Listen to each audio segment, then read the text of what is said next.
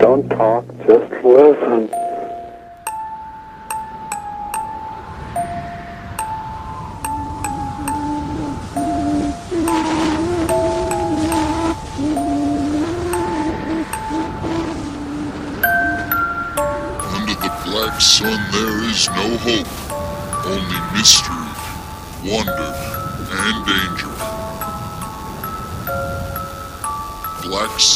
Dispatches on the Cinepunx Podcast Network.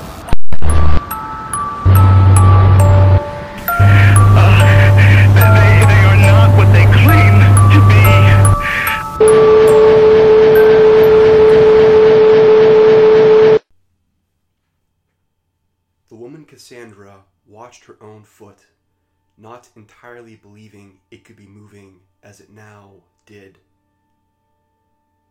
The foot, more accurately, the stout walking boot in which the foot was nestled, stood just inside the metal doorframe of the apartment building. Her apartment building. The apartment building she had fought a war to inhabit hers.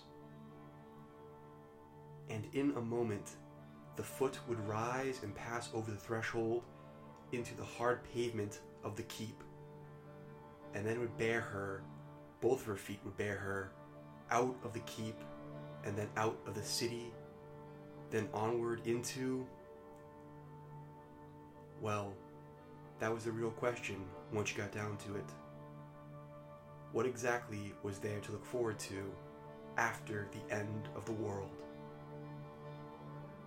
People cross through doorways every day. It is not so momentous an occasion. Inevitably, there are those occasions when a threshold is crossed and can never be passed back through again.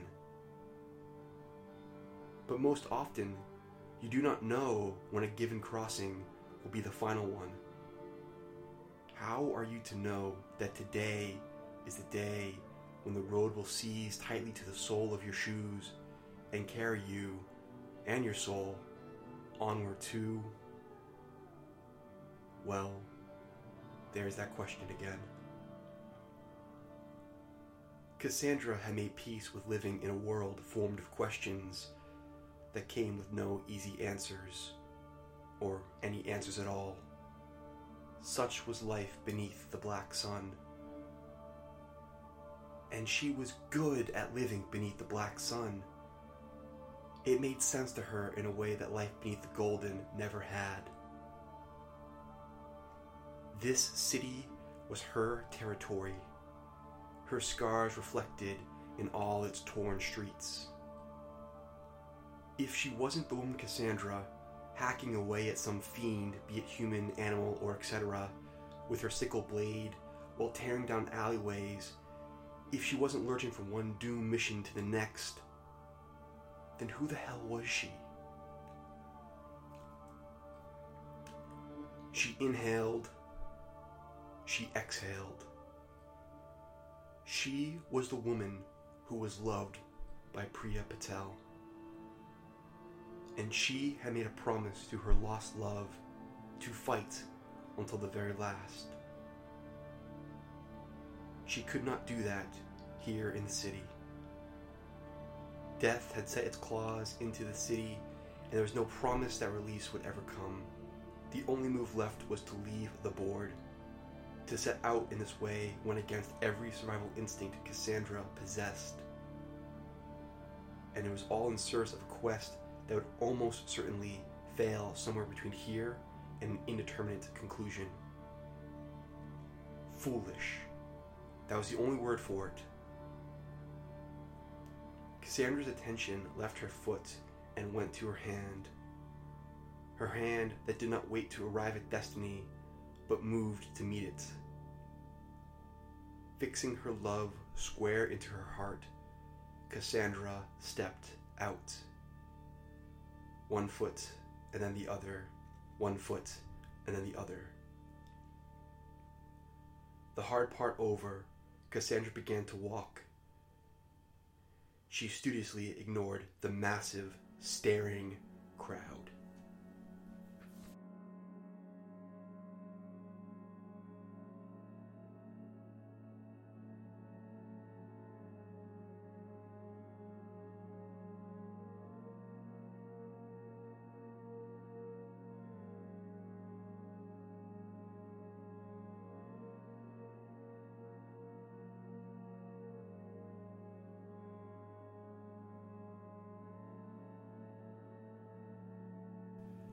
Every eye traced her path, including the black orbs overhead. The black sun and its twin still leaked a thrumming vein of undiluted hatred down towards the city, towards this woman. Everyone knew Cassandra was leaving. The word had gone out far and gone out fast. But believing it, that was something else. She had fought for this city, slaying beasts of every size for it, waged a war over it. She couldn't just leave. She couldn't just quit. Her footsteps echoed off hollow canyons of glass and steel. Two bodies stepped clear of the crowd. Mustafa and Terry both laden down with packs. The man and the young gargoyle said nothing. Some bonds do not require words to be affirmed. The pair fell into step with Cassandra.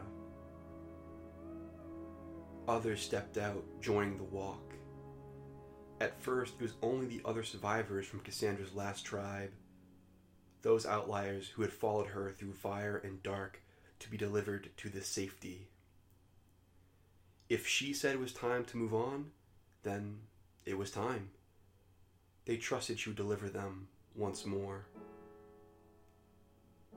But the residents of the keep eyed one another, unsure.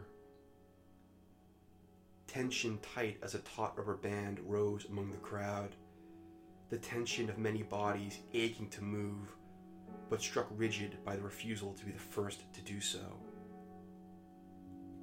The first to do so was Patty Klein. Hair like fire. Small bag containing everything she owned, clutched in two hands. She came back to herself as if waking from a dream, unsure of how she came to be where she was. Every eye now fell on her.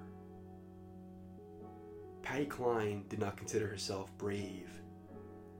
She did not consider herself much of anything. Introspection was best left to those with self esteem enough to handle it and time enough to waste.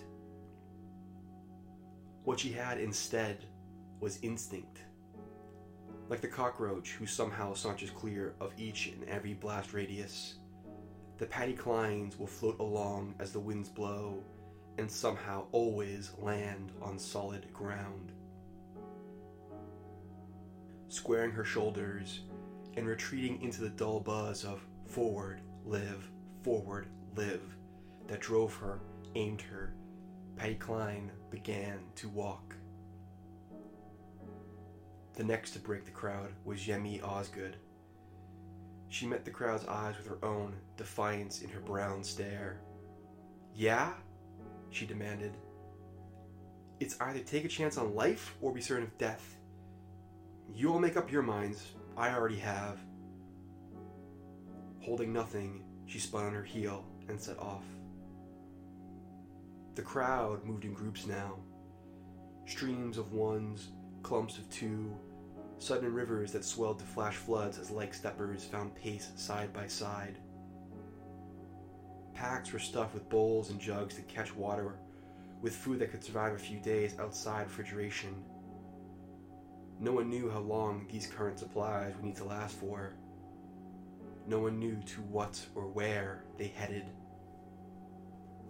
But in the motion, but in their motion, in this movement, there was expressed at least a chance, a possibility, a hope that even as the city withered away its last, someone or something of it might survive.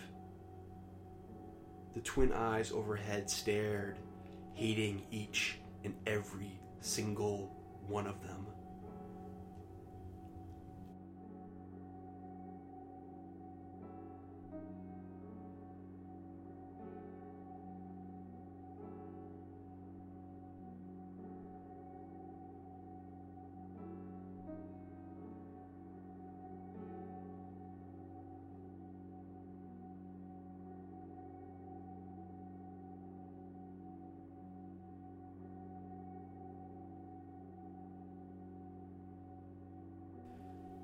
Somewhere in the walk to the city's border, a song went up. Later, no one could say who had been the first to raise their voice. I could tell you, but that seems an unworthy thing to do. Allow only this that suddenly, over the trudging stomp repeating endlessly as foot followed foot, there came a voice whispering the first few lyrics from the song, Hey Jude. No one has ever agreed on who that song was written for. The whisper was heard somehow, some way, by another set of ears. On another set of lips, the words began to form, and so on and so forth. Like flame passing from one torch to the next, the music flowed. And when Hey Jude ran out of words, the song continued. McCartney's wails, now a monk's chant rising up through the blasted city like vapor on a blindingly hot day. Cassandra felt the words on her back like a steadying hand from a familiar friend. In song, the procession moved through the streets, bombed black and removed of all life. Now, the chant rang of exorcism, as if through volume they could shake ghosts loose of their stains and scare shadows back to their hiding places. The remains of old battles did not move, but their survivors did. The more ruins they pushed beyond, the more it felt as if great weights slid off shoulders and rust flaked and scattered from between long static joints. Cassandra heard the gasps and sighs from behind her and felt those same exaltations in her own chest. But she moved stone faced, not stopping or looking back until they reached the city's final borders, where the streets gave out and the grain's midnight desert waited. Still as stone, Cassandra faced her followers. The echoing steps and the raised voices had led her to believe there was an army at her back, that the whole of the keep had joined her. In fact, what she saw now was only a bit more than a crowd. Well clear of a hundred, but far short of two. The vast majority of those who lived in the keep had elected to stay there. Cassandra supposed she did not blame them. It was a mad thing to forsake familiar safety in favor of harsh, new uncertainty. But even if Cassandra did not blame them, she could hate them a little. Because she knew she would feel an ache over every one of their deaths. Even if the grief was not fairly distributed Cassandra would add hers to what she already wore and stagger onwards. And she hated them because she supposed now she would always wonder if she played the fool by leaving the city.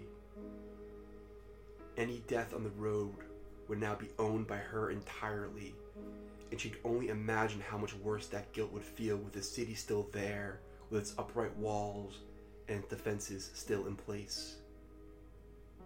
Who the hell was she to play Pied Piper? It didn't matter, she decided. She had vowed to keep going until the last breath. She had hoped others would be there with her, but that was not the promise she had struck. Cassandra stepped into the desert. The sand massed around the boot like groping fingers. She pulled the boot free, put the next one down, and kept going, crossing the first half mile of desert until she stood at last before the black forest so recently grown when the gods fell. Voices surrounded and shoved her as the crowd fell in behind her and pulled close. Before Cassandra could say or do anything more, the air grew hot and humid and heavy. Hands swatted at invisible flies and left trails in the empty space. Something was going wrong. Cassandra pushed through the crowd back the way they had come.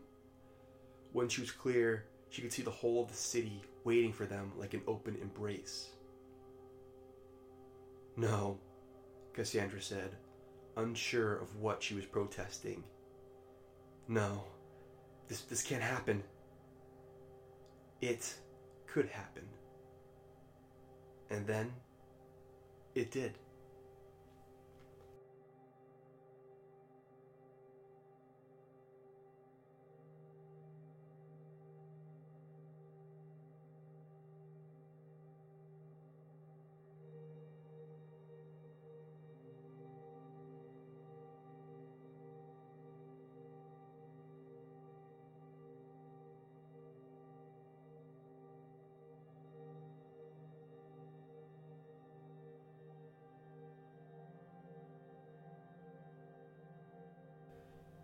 Like krill passing into the pulsing void of an approaching whale's maw.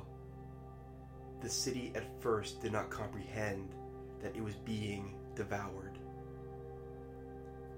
The denizens of the keep watched Cassandra lead her devoted, clear, with some witnesses even following the walk to the city's borders before retreating back to the confines of safety. When the red tumors began to grow, they first amassed out of the ground and into the terrain of the outliers. Like weeds made of meat, the red wove its way between the cracks in asphalt, through doorways and into bricks and concrete. What it touched, it festered into, fusing its own self into the existing until there was no telling where one began and the other ended. It crept inward Justin Matheson was walking down the street when he stopped walking. He looked at his shoes, the one next to the other, and tried to lift them. Muscles flexed, but nothing moved. Justin flexed again, and this time he was rewarded with movement.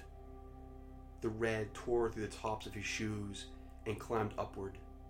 He threw his head back to scream, but the red was in his throat was growing out of his throat. Justin was falling, falling away from his own body, skin peeling clear of viscera that glommed onto the red that continued to climb, his eyes continuing to see for a long while until they finally, mercifully sank into the mass. The red ate. Without malice, without hate, it ate. Mothers grabbed their children close, only for the red to spear through bodies connecting flesh to flesh in a way unseen since the womb. The people of the keep had not wanted to ever leave the city. Now they never would. Better. Now they were a part of the city, the red connecting material with meat until all were alive in a shared death, all now the one organism. A city cannot cry out as it dies. It lacks the lungs and the lips required. Instead, the only sound to mark this passing was the chorus of wings from the birds that leapt into the gray slate sky rather than be consumed. All stood still, locked in place by the bulging cobwebs of gristle and gore. And then the death god began to swallow.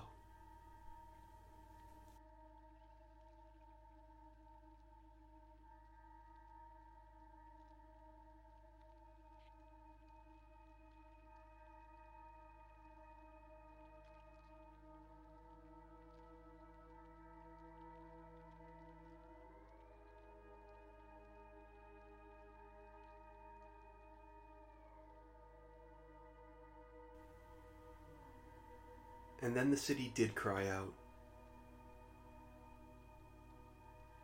It cried in the language of shattered glass and crumbled concrete. It wailed its demise with popping gas mains, with cars pulverizing bodies between them and gravity.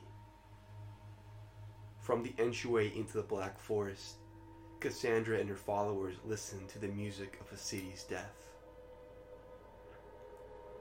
They stood framed by the trees, watching in stunned silence. The city screeched in new pain as the tumors began to retract. As if it was the water of a ceaseless tide, black sand rushed to fill the void as inch after inch of the city sank. Soon there would be weeping. Soon these paltry few survivors would cling to one another, this contact the only life raft against the cold of that grief. Soon the tears would settle and be replaced by a numb kind of sorrow, for now there was truly no going back. Now there was only the wasteland and the monsters who were already at home. Then there would be tears again for those now gone, for those long lost. Yes, all of that. But tears also for the city itself, for the history it held in its mortar and stones, for the memory of nights bright as day beneath the firework showers, nights spent on fire escapes while music wafted through open windows for apartments the size of closets that nonetheless felt as big as a mansion when you stepped through the door and thought for the first time, this is mine. For symphonies of sirens and concerts of crashes. For the walks of shame, for the sizzle of a breakfast sandwich on a grill, the taste of it the only thing able to chase away the hangover aches and allow you to start to feel human again for sticky theater floors and needles next to urinals. For the neighborhood you walked down feeling like the sovereign emperor of everywhere your foot fell. For long summer nights. For freezing winter days. For the city. This city. Gone. People had lived. People had died people had lived. Gone.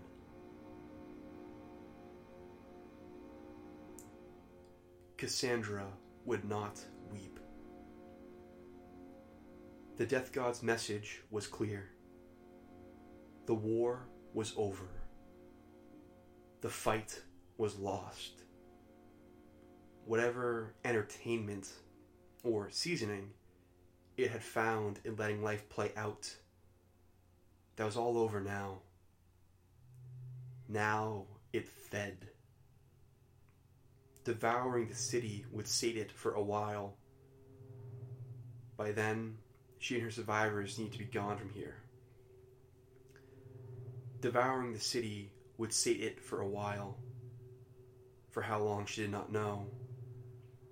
When it grew hungry again, she and her survivors needed to be gone from here. But to where? She decided she would decide later. For now, all that mattered was taking the next step forward. That step meant that she was moving. That step meant that she was alive. It meant that there was still yet hope enough to take another step after that one. She felt her people's eyes follow her as she turned her back on the new great absence and instead made for the tree line. She felt the hate of the two black suns, the two eyes that loathed every breath she took. She came to the trees hesitated for only the one moment, and then Cassandra continued forward. Cassandra stepped into dark.